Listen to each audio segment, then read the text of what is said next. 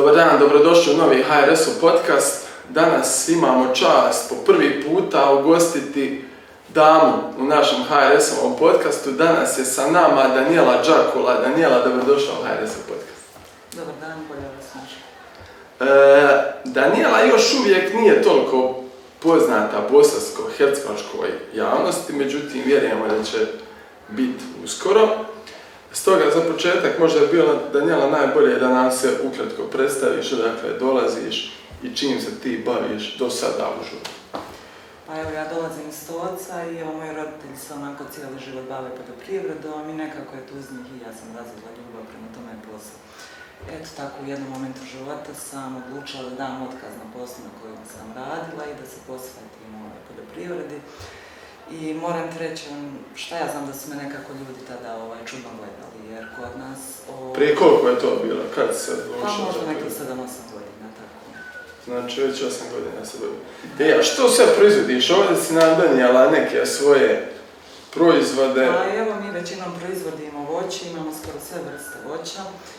Ovaj, počeš od jagode, trešnje, breskve, nektarine, smokva, šipak, kruška i eto pomalo smo nekako krenuli u preradu ovaj voća, tako da radimo ove sokove, džemove. I šta ja znam, eto ja sam nekako htjela pokazati ljudima da se kroz poljoprivredu kao i kroz svaki drugi posao onako može biti i kreativan, pa smo onda sa ovim našim proizvodima krenuli da, da radimo i neke poklon korpice, voćne bukete i tako dalje i evo ljudi su ovaj, baš super na to reagirali. I nekako evo što mi se posebno sviđa, ovaj, svi ljudi koji naruče tu poklon korpicu, onako ovaj, istaknu da je to za neku posebnu priliku ili za neke njima posebno drage ljude i onda nekako automatski mi to govori ovaj, da, da i taj naš posao doživljavaju ovaj, na neki poseban način. Da, znači da neka tvoja kreacija je u stvari tu spoj te nekog važnog događaja, poboljšava taj dojam tog važnog događaja za nekog. E, tvoji proizvodi su bili neki dan u hotelu u Čapljini za izbor kako najpoželjniji neželj. Najpoželjniji knježeni jeste. Znači da, da to stvarno ljudi cijene. Pa ja sam se nekako evo cijelo vrijeme ono trudila da, da razbijem te nekakve predrasude o poljoprivredi i poljoprivrednicima, jer kod nas ljudi ovaj, poljoprivrednike doživljavaju na način eto kao da nemaju nikakva drugog izbora u životu, pa će onda oni, razumiješ, uzeti Mhm. motiku i, i, Mhm, i kopiti. A za danas, u današnje vrijeme, baviti se poljoprivredom i kako moraš da koristiš mozak i svaki dan znači na novo da, da učiš i da se usavršavaš. Da, da. Dobro, znači već si nekoliko godina u tom. Pa u stvari ja sam odavno u tome, ali ovaj, o, Da. taj moment, znači kad sam se odlučila potpuno posvetiti poljoprivredi se desio prije 7-8 godina. Dobro. E, vidjeli smo sad u zadnje vrijeme posebice da, da poljoprivrednice dosta, dosta žale. E, što bi po tebi bili ključni problemi, sad govorimo o Bosni i Hercegovini gdje ti djeluješ i gdje živiš, što bi po tebi bili ključni problemi kojim se suočavaju poljoprivrednici? Sa tvog iskustva, iskustva tvojih kolega, Evo, poljoprivreda doslovno znači grca u, u problemima, ali evo, pod broj jedan ja bi znači nav- navela uh, uvoz, o, jer uvozna roba znači nama direktno obara cijenu i, i uh, to je čista katastrofa, pogotovo na ovu godinu, znači kad je sav repromaterijal potreban za poljoprivrednu proizvodnju poskupio za više od 120%, a mi znači imamo otkupne cijene niže nego ikada. Mhm, mhm. Tako da to je jedan od velikih problema, ali da se razumijemo, znači niko od nas od poljoprivrednika e, nije protiv uvoza i slobodne trgovine robe, ali jesmo protiv uvoza one robe koja se kod nas proizvodi ovaj, u, u dovoljnim količinama. E onda kad na taj problem znači nadovežemo e, ova poskupljenja, e, niske otkupne cijene, netransparentne poticaje, onda Da. tek ljudi vide znači da idemo u potpunu katastrofu. Ja, prije nekoliko dana, u stvari tjedana već, bio je prosvjed u, na veletržnici u Čapljini, koja je jedna od najvećih veletržnica tako, u Bosni i Hercegovini. E, jesi bila tamo koliko sam vidio da su tu upravo ti poljoprivrednici tražili da se e, zaustavi uvoz roba koji proizvode lokalni poljoprivrednici u određenom e, vremenskom razdoblju, mislim od 23. svibnja negdje do 15. kolovoza, svi ostali, ne znam, 9, 10 mjeseci najnormalnije mogu uvoziti. Što ti misli? Jesi bila na tom prosvjedu još? Nisam bila na prosvjedu, ali evo dobila sam informaciju da je na tome prosvjedu bilo otprilike negdje oko 70 ljudi, što i nije tako mali broj. Ali e, moram reći znači, da je se taj prosvjed što se tiče lokalnih medija potpuno ignorirao. Znači ni riječ nije napisano o tome prosvjedu. Dobro. Ali e, mi imamo znači jedan lokalni portal koji e, sedmično objavljuje barometar e, cijena sa tržnice i stanje općenito na Mhm. tržnici. I ja mislim da je upravo taj barometar znači, koji se desio poslije toga prosvjeda bio odgovor vladajućih na taj prosvjed. E, u tome barometru je znači prikazane su e, ekstremno visoke otkupne cijene, znači svi su zadovoljni, ono potpuno idiotčista Mhm. bajka. Evo, na primjer, stavili su da je otkupna cijena jagode taj dan bila 6 maraka, a ja sam taj dan bila na tržnici i otkupna cijena je u stvari bila 3 marke. Duplo manje. Duplo manja. I šta to znači? Znači, mi ćemo skroz izignorirati te vaše probleme, izignorirat ćemo prosvjet, nećemo prenijeti ni jednu jedinu riječ o tome i onda ćemo mi jednostavno ovaj, e, potplatiti te medije, e, da, da oni napišu čiste laži i znači neki ljudi će vjerovatno misliti da, da, da je stanje na tržnici tako idealno i eto samim tim onda ti koji vladaju nemaju nikakvu potrebu ovaj, da rješavaju probleme da. jer da po njima problema i nema. Jeftinije mi je ulagati u medije koji će kreirati stvarnost, a ne prenesi stvarnost. Ja bih baš sada evo htjela da, da, da naglasim stvari ko, ko je, koliko je velika uloga medija u, u, u društvu. I mislim da ne bi trebali znači da, da pristaju da, da ih kupe za tako sitne novce. Ja bih baš nekako voljela da se nama vrati ono staro istraživačko novinarstvo. Evo, već mogu da krenu od tržnice. A, Bilo koji novinar sada da dođe na tržnicu i da pita a, bilo koga nakupca koliku maržu uzima na domaćoj robi. Znači, svi bi tvrdili da je to od 15 do nekih maksimalnih 30 feninga po kilogramu. Ali mene onda zanima kako i na koji način se ta ista roba sutri dan u maloprodaju Sarajevu prodaje po, duplo, po troduplo ili četveroduplo većim cijenama. Mhm. Znači, neko uzima novce. Neko Mi, uzima. poljoprivrednici tvrde da su niske otkupne cijene, evo ti to iz iskustva znaš, a opet do krajnjeg kupca dođe visoka cijena, znači Upravo na štetu i proizvođača i krajnjeg, odnosno konzumenta. Da, i tu je znači neophodno, neophodno se da zaštititi i proizvođača i krajnjega kupca. Da. Da, evo, to je, to je, to je poziv vlastima ujedno da reagiraju. Mi ove godine još uvijek nismo parlamentarna stranka, to je e, Ali federalna to- to bi- nadležnost, ali bavit ćemo se s ti- tim. To bi baš htjela da kažem, da se ja ne sjećam, evo, nemam toliko vremena da pratim politiku, ali se ne sjećam kada se posljednji put neko od političara oglasio na temu problema u. Stvarno se ne sjećam. Pa dobro, ne se oni Samo- nikakvih problema, ni je demografski, ni ekonomski. Da. Ali tu još hoću da kažem da imamo stvarno veliku sreću što za premijera imamo gospodina Fadla Novalića koji je ono vrsni nutricionista, razumiješ? Jel? Pa nam onako s vremena na vrijeme kaže koji su nam proizvodi onako bitni za preživjeti, a koji nisu. Naranča nisu? Pa eto, prije par mjeseci ono nisu bile bitne naranče, razumiješ? I, ja. I sada mi svi onako željno iščekujemo taj, da nam izbaci ovaj ljetni meni, razumiješ? Ono, čisto da znamo šta je bitno, a šta nije bitno. Pa se onda i poljoprivredni proizvođači orijentirali po- prema tome. Da, bilo, bilo bi sad zanimljivo vidjeti, je li, je li nakon Fadilovog, je li Fadilov taj govor ima utjecaj na potrošnju i konzumaciju naranči, Vidiš, trebalo tu bi. bi se opet trebalo uključiti to istraživačko novinarstvo. Neki dan si govorila za jednu televiziju upravo zbog tog prosvjeda i spomenula si baš taj problem kao e, najčešće političar govori izborni zakon, izborni zakon.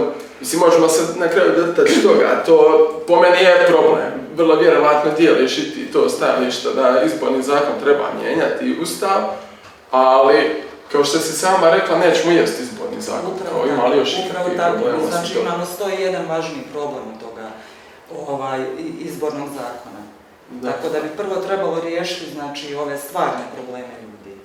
Kad smo na stvarnim problemima, e, apliciraš i na, na poticaje. Pa poticaji su onako jako zanimljiva priča kod nas.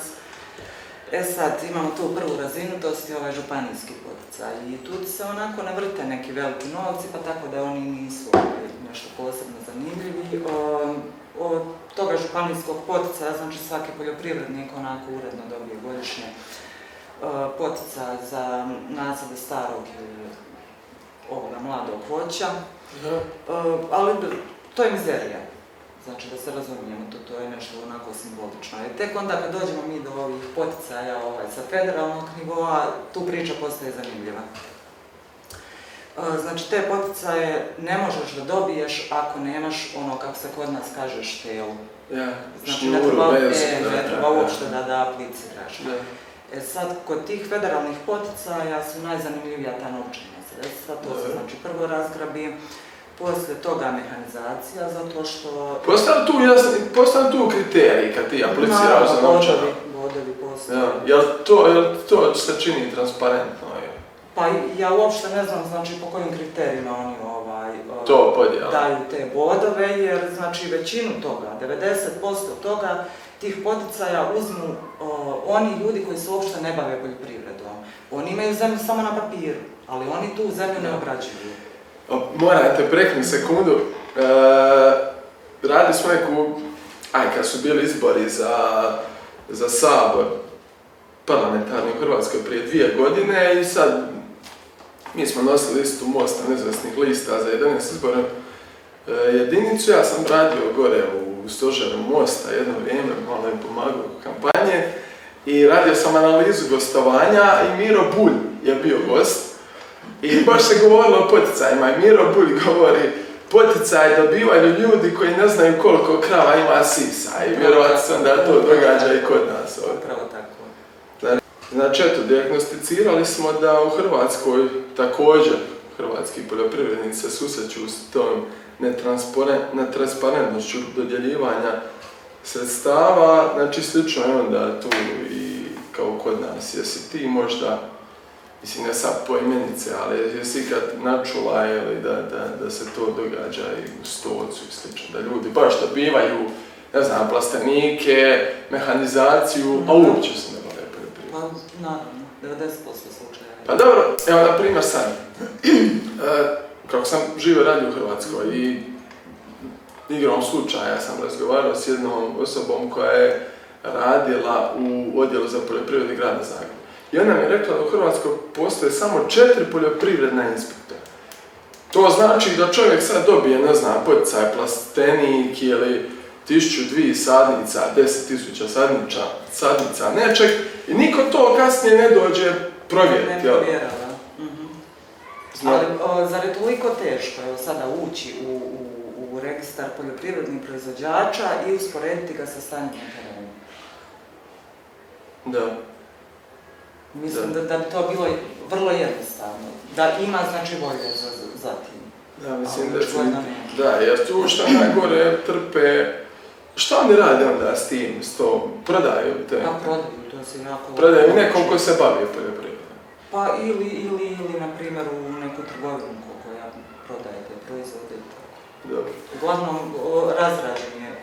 Jesi, jesi uspjela dobiti kakav neki poticaj? Pa eto što se tiče tih federalnih poticaja, onako kad nije potražnja za, za sadnicama voća, onda možeš dobiti. Znači, i evo tako smo mi jednom prije čini se tri godine ovaj, uh, onako osjetili da, se, da ljudi nisu zainteresirani za sadnju jagode. I aplicirali smo ovaj, uh, za tu jagodu i oni su nas uredno obavijestili te godine da smo dobili uh, te jagode, ali i eto kao dobit ćemo sve, dobit ćemo jagode, dobit ćemo džubrive, do, džubrivo, dobit ćemo sistem za navodnjavanje i foliju. Znači naše je samo da pripremimo zemlju. I mi tako uradimo, pripremimo zemlju i uglavnom nekad u osmom mjesecu oni nas ovaj, obavijeste da će oni jednostavno preskočiti tu godinu eto, i da će te jagode dodijeliti iduće godine. I samim tim mi znači gubimo tu jednu ovaj, sezonu. Nam Jer bi ti kupila svoje jagode, naravno, kupila neku, da. E, iduće godine nas obavijeste da su stigle jagode, pa ja nikad u životu znači nisam vidjela lošiju sadnicu. Mi smo toliko novaca uložili ovaj, da bi ta sadnica donekle normalno izgledala na kraju. Ovaj, dobili smo usto, znači, neodgovarajući sistem za navodnjavanje i neodgovarajuću foliju, džubrivo nismo dobili uopšte. I na kraju krajeva, znači nama bi se puno više isplatilo da smo mi iz Italije naručili original frigo sadnicu, prošlo bi puno jeftinije. Šta to ispada onda na kraju? To nije pomoć, to, to znači nije poticanje, to je guranje znači, poljoprivrednika u, u još dublje blato. Znači ti dvije godine u stvari nisi sada, nisi imala plodove jagoda, Ne. odnosno prinose jagoda zbog njihovih famoznih podsjeda. Nisi uopće dobila drugi put si dobila. Drugi put, ali kažem, to je toliko loša sadnica da, da stvarno toga se treba maknuti. Da, a da, na tom primjeru se vidi. Evo jedan primjer, na primjer iz, iz Herceg-Bosanske županije. E, tamo je, e, mi smo tom pisali kao, kao HRS, e, tamo sad dodjela poljoprivrednih zemljišta je bila ingerencija županije. U županiji vlast, evo sad ima pomak premijera Ivana Vukadina, znači, evo, hrvatska vlast, on je Hrvat, mi se borimo silno za, za, za svoj status u Bosni i Hercegovini, da bi ta ista hrvatska vlast u županiji e, razvlastila sebe te mogućnosti i spustila ingerenciju na općine. Znači sad općine dodjeljuju poljoprivredna zemljišta i sad će, sad na primjer Drvar, Grahovo i Glamoč, gdje je dom- dominantna SNSD, on će dijeliti vjerovatno nekim svojim ljudima. Znači, osim što dajemo, daju, odnosno vlasti koje to rade, ne daju kvalitetne poticaje, ne daju dovoljne poticaje, ne daju, ne daju, evo, na kraju krajeva i sabotiraju sami, sami sebe. Umjesto da jačamo županije, jer smo uistinu ugroženi, mi još razvlašćujemo se i to malo vlasti. Što A je? evo, znaš šta mi je još zanimljivo što se tiče tih poticaja? Mi ovdje znači imamo i, i poticaje koje dolaze od ovih nekih stranih organizacija sa vani. Ali je jako zanimljivo znači kako se ti ljudi vrlo lako uklope u ovaj naš sistem. Tako da znači i od tih poticaja jednostavno nema ništa. Evo, mene je jednom kontaktirao taj neki agent njihov i ovaj, nudio mi je poticaj što mi je odmah bilo ovaj, sumnjivo jer Da, da, da, da, da. Uglavnom, uh, ako i nude nešto, oni nude one stvari koje tebi nisu potrebne. Uh, taj čovjek je mene nagovarao da ja uzmem neku ogromnu sušaru ovaj, za voće koja nama uopšte nije potrebna jer mi imamo malu sušaru koja je nama dovoljna. Mhm. Ovaj, kad sam ja rekla da nama to nije potrebno, uh, znaš šta mi je odgovorio? Kao uzmi je i neka stoji kod vas dvije, tri godine i kad prođu sve te provjere, onda je fino prodaje. Na što sam ja rekla da se ja ne bavim preprodajom nego poljoprivredom. I, i jako je zanimljivo znači kak, kak- kako se fino uklope u, u, u Iskvare se brzo. Iskvare se brzo. E, Dobro, je nabrala se već dosta problema, a tek smo počeli. E, jesu li prosvjedi na neki način opc- opcija da se neke stvari u poljoprivredi poboljšaju? Naprimjer, evo sad, samo iz Francuske, koliko možemo vidjeti, oni baš dosta ulažu, štite poljoprivrednike, od, ne znam, od, od minimalno cijena i tako dalje, tako dalje. Tamo se često događa da ljudi, mljekari, e, e, prospaju mlijeko na ulicu, ljudi iznose gnjojivo ili ne znam, x nekih drugih stvari. Postoje kod nas, evo, spomenula se ovaj prosvjed u Čapljini, spomenuli smo, postoje li prosvjedi u Bosni i Hercegovini glede tog problema? Pa ja mislim da bi svakako trebali postojati i to masovniji neki prosvjedi, da, da bi se čuli tu ti problemi. Ali uh, mislim da, da, da, da se to kod nas ipak neće desiti. Jer nekako su se ljudi pomirili sa, sa ovom situacijom, ovaj, kako je. Evo ja ću se sad ponovo vratiti na te poticaje, nekako u početku ono, ljudi su upirali prstom u, u, u te osobe koji su o, uzimali poticaje koji im ne, pri, koji im ne trebali da. da pripadaju. A ja danas o, vidim da su ljudi na to navikli i da oni te i takve ljude nazivaju sposobnim ljudima. Snašao se. E, kaže, vidiš ti njega, on je sposoban, Da. već treću godinu onaj zaredom dobija nešto od mehanizacije, fino to preprodaje i fino zaradi na tom. I ja stvarno mislim, Slavko, ono, da je nama neophodno u ovo društvo vratiti sramotu. Da. Mi nešto onako Da, mislimo, da. znaš, da smo evolucijski napredovali, Da. ali u stvari smo nazadovali. Jer kod nas više ne postoji sramota. Ja onako volim da gledam one stare filmove, onako, ono, kad su ljudi živjeli u onim dvorcima, visoko društvo i tako to. I ovaj, tu se dešavalo onako, ako, ako neko napravi neku prevaru, ako slaže, on je znači automatski bivan, automatski su ga izbacivali. Na marginu društva, negdje, da, da, da. On je ubio svoj ugled i samim tim taj čovjek propadne. Kod nas toga više nema. Pa to je problem, mi nemamo, nemamo što se rekla, stid, nemamo odgovornost, kod nas niko ni za što nije odgovoran, ne znam, ovdje je pola Hrvata, van niko nije odgovoran, niko nije kriv, ne znam, afere, evo, respiratori, ne znam, ovaj SSR, Rajlić, XT i drugi afera, tu ne, ne ostavke u Švedskoj, ne znam, premijerka ili predsjednica, što je već bila, kupila neku čokoladicu, nešto na, na račun stranke, sama je podnijela ostavku, ima tu nekakvu moralnu odgovornost. I, I sama ljestvica normalnosti se skroz smanjila, ovo što ste ima prigovorila, kao, evo čovjek se snašao dobiva poticaj neba ispred prirodnje, snašao se, upisao se na fakultet, a nije trebao, snašao se dobio posao, nije trebao, znači kod nas je znači, kod ta ljestvica normalnosti. Ili ne postoji ili je skroz sroza na, na... Kod nas su znači ljudi, oni ljudi koji kradu postali snalažljivi ljudi. A da. onaj čovjek koji pošteno radi u ovoj državi znači ne može nešto materijalno da se ostvari i onako taj se gleda, on nije sposoban nikako. Gleda, ja sam optimistična, misliš da će se to promijeniti u budućnosti? Pa ne znam, ja jesam jako optimistična osoba, ali mislim da se u skorijoj budućnosti ovaj, ništa bitno promijeniti neće, jer o, ja imam osjećaj nekako, ko, ljudi su nezadovoljni, to, to, to, ali mislim da, da u sebi imaju neki određeni strah, jer oni to nezadovoljstvo, na primjer, ne prikazuju, ne, ne pokažu na izborima. Da, da. I mislim da je tu u pitanju ovaj, strah, ništa drugo nije strah. Pa, složio bi se, ali imamo šta nekako da je kod nas, kod ljudi sada, na neki način prosjed protiv vlasti, protiv upravljanja, jednostavno odlazak, ljudi se pokupe stvari, mm. odu vani, kao to je, to je neki vid prosjed. Šteta, šteta što, što se ne izlazi na izbore, evo sad imamo brzo izbore, nadam da će ljudi izaći u što većem broju, pa ne znam, ako nemaš baš nijednu opciju, daj na važeće listići i to je neka poruka, ali evo kako mi nemamo baš odgovorne političari, nemaju ni stida, neće vjerojatno to značiti. E, znači, prosjedi, prosjede ne vidiš skoro u budućnosti, jel? Ja bih voljela da se desi, ali nisu Neka, nekako su se ljudi evo navikli na, na ovu situaciju kakva je danas i prihvataju tako kakva jeste i ja stvarno ne znam šta bi se ovdje trebalo desiti onako da se ljudi pokrenu. E, govorili smo malo prije o poljoprivrednim školama i tako dalje.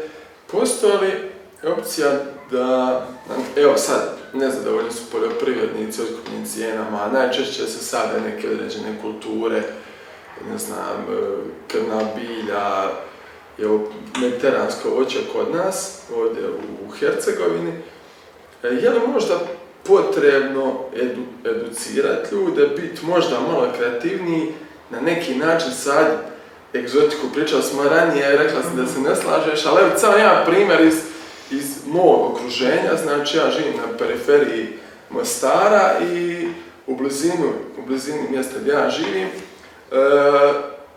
časne sestre su posadile nekoliko tisuća maslina. Ja sam to vidio prije nekoliko godina, a meni to bilo zanimljivo. Masline su mi drage, mediteranska biljka i super, volim masno ulje. I govorio sam svom ocu koji se isto bavi na tabene poljoprivrede, on kao vidiš sad je maslina, časne, to je dobro. I on teća maslina, to se ovdje ne sadi, niko to nije sadio. I ja sam rekao tad, ej, vidit ćeš za koju godinu i sad, koliko znam, imaju dobre prinosa, prave dosta ulja, kraj krajeva to je lukrativno zarade nešto. E, jesmo li mi na neki način tu robovi neke tradicije, odnosno poljoprivredni su robovi neke tradicije, a sadili smo unazad jednu, dvije, tri generacije e, krumpir ili mrkvu ili ne znam, bijele luk ili trešnji, idemo sad, ne znam, i ja ću sad to isto. Pa vidi, to je sad što se tiče maslina, ovaj, pa mi imamo neku tradiciju, ovaj, što se tiče sadnje maslina. U stocu, no? Ima. Dobro. Mi čak imamo i jedno ovaj, mjesto koje se zove masline. Dobro naziv, znači po tome što se sadila maslina.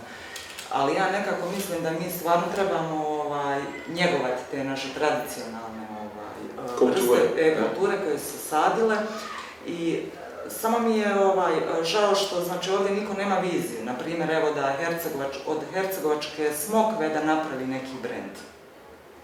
Da. Zar to ne bi bilo dobro? Mi znači ne trebamo ići sad u neke ekstreme ili neku egzotiku da sadimo. Mi možemo znači od ovoga što, što, što raste prirodno tu kod nas, u našem podneblju, napraviti brend. Evo ja ću sad dati primjer, ovaj, mi smo pretprošle godine, znači, e, dobili jedan probni organski e, proizvod, odnosno ovaj, prihranu za jagodu. I između ostaloga ta prihrana je znači utjecala na količinu šećera kod, jagode. Dobro. E sad, e, najveća izmjerena količina šećera u svijetu zabilježena kod jagoda je bila negdje u rasponu od 8 do 9%. Znači, mi smo te godine ovaj, u suradnji sa ovaj, poljoprivrednom ljekarnom sa kojom surađujemo e, mjerili količinu šećera kod naših jagoda. I ona je pokazala nevjerovatnih 13%. Rekord. Rekord. Ali u čemu je sada stvar?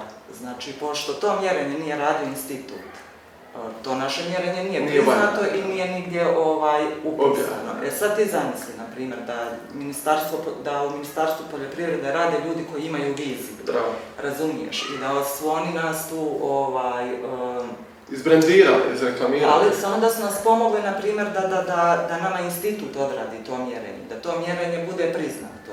E onda zamisli, na osnovu toga mjerenja, onako da, da se odradi neki marketing dobar, neka reklama, ono da u Hercegovini rastu najslađe jagode na svijetu. E, zar se na osnovu toga ne bi vrlo lako mogao da napravi brend? A čekaj, jeste, je li kontaktirao i kod taj institut? Jel? Jeste ga... Mislim, nije problem to odraditi, ali ono, treba novca, su a? veliki novci. Jesi stražila pomoć lokalne Ne, županijske ne, vlasti? Jer ja ovdje jednostavno ne vidim ljudi sa vizijom ovaj, koji to. Da, to što si govorila, čuo sam da se u Švedskoj prodaju smokve na, na kom. Na kom? I. Mhm. Znači, ali opet tu stvar politike. Znači, ako imamo... Gledaj, to je, zove se, ne znam, klima masline, to gdje može, mogu masline, smokve, trešnje i slično, to nije velika površina kad gledaš kuglu zemaljsku, a, a to su iznimno ukusna voća i primamljiva voća. I možda bi tu izvoz upravo bio ključan. Bi, sigurno da bi. Gledaj, evo sada, na primjer, ja onako bez veze izreklamiram kao like preko svoje Facebook stranice naše proizvode i pa jedno, dva puta godišnje onako meni se jave neki naši ljudi svana i kao oni nude neki izvoz. Mislim, ja nikad na to ne bi pristala, što se tiče izvoza tu znači trebalo ovaj, da se radi potpuno drugačija proizvodnja, da se rade određene zaštite, ima tu ovaj, Radi skladištenja. da, ali onda meni nije jasno, znači ako ja mogu dobiti ponudu za izvoz kao potpuni like u Da. marketingu, u bilo čemu, u reklamiranju, kako onda jedna država, znači koja ima na raspolaganju i novce, i stručnjake, i ne znam šta sve ne, znači ne može da, da, da, da izreklamira eto tu našu proizvodnju i, i da zainteresira nekoga da, da izvozi te naše proizvode. Ja mislim, stručnjaki. ja mislim da bi se to moglo odraditi, ali jednostavno eto nema interesa, zato nema volje i to je to. Da.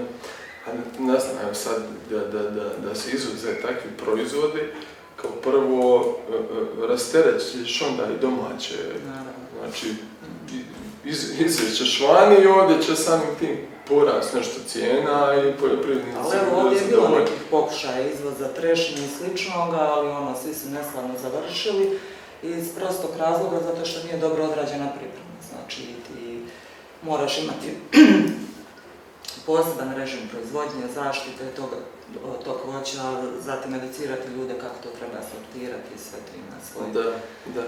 Spomenula si marketing. Imaš Facebook stranicu, kako se zove Facebook stranica? OPG. OPG Đakovo. E, mogu ti reći da sam se ugodno iznenadio da, da na svakom tvom proizvodu je reklama, naziv, to je rijetko, rijetko baš viđeno u OPG-u. Znači ti baš ulažeš u marketing. Pa onako podosta novaca ovaj, ode, ali ne znam, ja nekako eto volim da to vizualno sve fino izgleda i onako, to mi predstavlja onako neko zadovoljstvo. Je li isplativo to? Li se isplatilo? Pa, pa gledaj, mi smo znači sa ovim reklamama napravili ono što smo trebali. Naša roba je postala prepoznatljiva na tržnici i onako meni se puno javljaju ljudi ovaj, koji je kupuju i kažu da su zadovoljni. I, znači to je odrađeno kako treba. Samo mi znači na osnovu toga ne možemo da postignemo neku veću cijenu.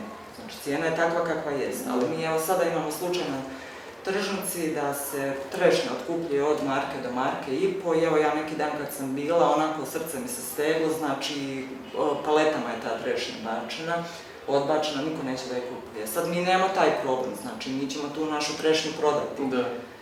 ovaj, ali, ali nećemo postići veću cijenu. Mi isto tu trešnju sada prodajemo po, po jako niskoj cijeni od jedne i po konvertibilne marke, a to je znači ispod svih granica isplativosti. A spomenula si malo prije ovaj stanje u svijetu kako je bili koronavirus i sad rat, rat taj nesretni u Ukrajini je doveo do poskupljenja i energenata i repromaterijala. Misliš stvarno da će to utjecati na brojnost poljoprivrednika u Bosni i Hercegovini? Naravno da će utjecati. Kao što sam i rekla, eto, znači, sav repromaterijal je poskupio za 120%, a cijene su ovaj, otkupne niže nego, nego ikada i mi ovaj, jednostavno idemo u minus. Ne trebaš znači, biti previše pametan da shvatiš da nećeš imati ovaj, novca za uložiti u kvalitetnu proizvodnju iduće godine. Da. Ali, o, gledaj, što se tiče evo sada toga rata između ovaj, Rusije i Ukrajine, ja razumijem ovaj, da, da, da smo mi ovisni o energentima ili, ili o tome gnojivu, jer evo Rusija je e, znači jedini proizvođač e, tih dušičnih gnojiva. Dobro. E, ali mi smeta jedna znači stvar, ovaj, mi smo ovisni o pšenici, o, o njihovim žitaricama. O, a to ne bi trebalo tako da bude. Znači Hrvatska se isto boji ovaj, da, će imati manjak tih žitarica. Na primjer Hrvatska ima ovaj, Slavoniju koja ne samo da bi mogla hraniti cijelu Hrvatsku, nego cijeli Balkan. I meni nije jasno, na primjer, zašto se već ove godine nije reagiralo i zasijale ovaj, određene površine. te ljude koji su ostali gleda za sebe.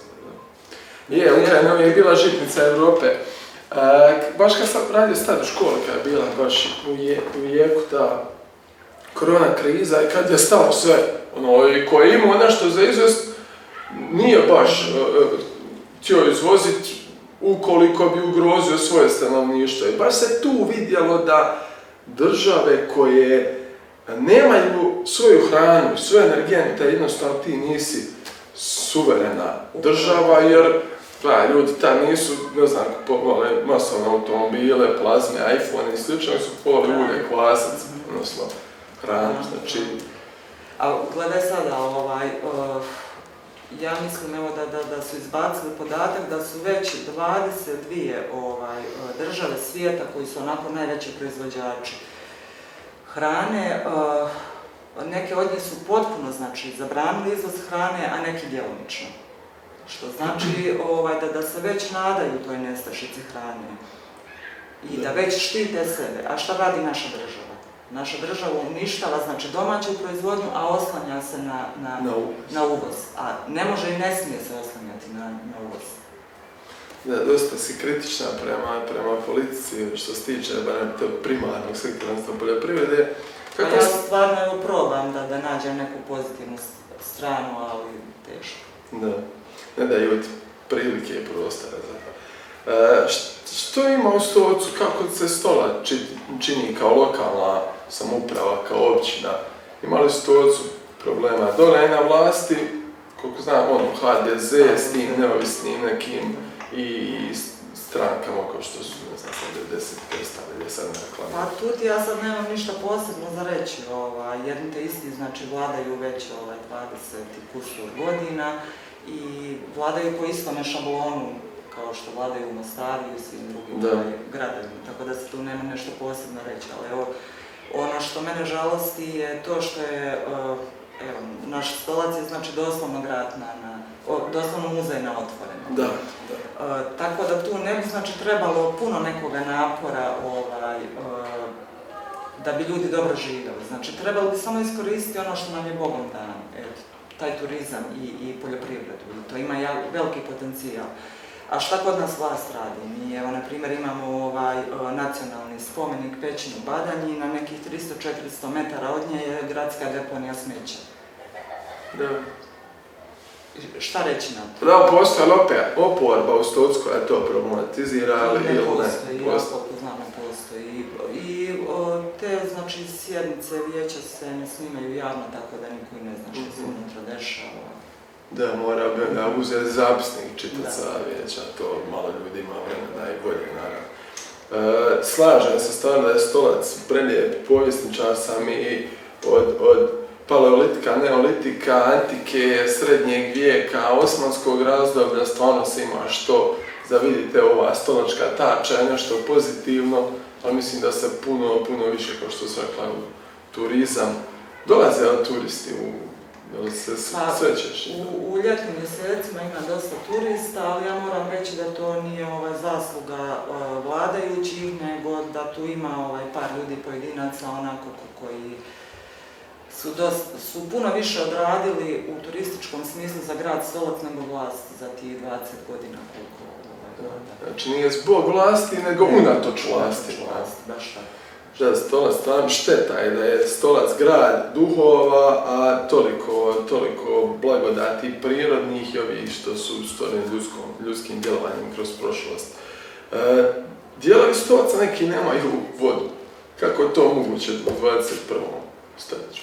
Pa ne, evo, mi još uvijek nemamo ovaj, taj Ne, gradski to- vodovod, tek nam ga sada, znači, ovaj, I kako, kako, Rade- kako zaljevate, ne znam. Pa evo moj otac je znači, ja mislim jedno ovaj, deset buš- bušotina radi ovaj, na zemlji, tako da imamo ovaj, svoju vodu, ali tu je trebalo znači ogr- ogromno ulaganje. Jeste tu dobili pomoć? Ne, Znači sve samo. sve sam. Užas. Ne znam šta, što bi. Dobro, znači tu ima, ima, ima prostora za oporbu. Kako ti se kao, evo za sad smo svugdje oporba, kako ti se čini rad HRS? Pa evo ja da ti iskreno kažem, onako nisam puno ni, ni pratila rad HRS-a, možda opet ko sam se upoznala onako da, da, da sam ali meni je nekako ovaj, najvažniji bio taj prvi, znači osjećaj kad sam vas upoznala, onako nekako sam napravo osjetila da ste dobri ljudi i ovaj, da, da, mislim da, da, da ste onako obični ljudi koji shvaćaju ovaj, uh, ove stvarne probleme. I evo ja se nadam da, da ćete se baš na te probleme i fokusirati. Ćemo se, da ćemo se. Ćemo E, što s Danijelom? Ulazi Danijela u politiku? Evo, sad si bila dosta kritična. Poljoprivreda, poticaj, e, infrastruktura, turizam, sve je loše, nepotizam, korupcija. Ćemo mijenjati. Pa definitivno se evo nešto mijenjati. Ja znači ovaj, od sebe nemam neka prevelika očekivanja jer mislim da nisam rođena ovaj, za politiku, ali mi je evo sada nekako prirodno došlo pored toliko tih problema ovaj, u, poljoprivredi nekako eto da se aktiviram da pokušam nešto da, da napravim. Pa evo ako ništa drugo da, da pokušam ukazati ovaj, na te probleme.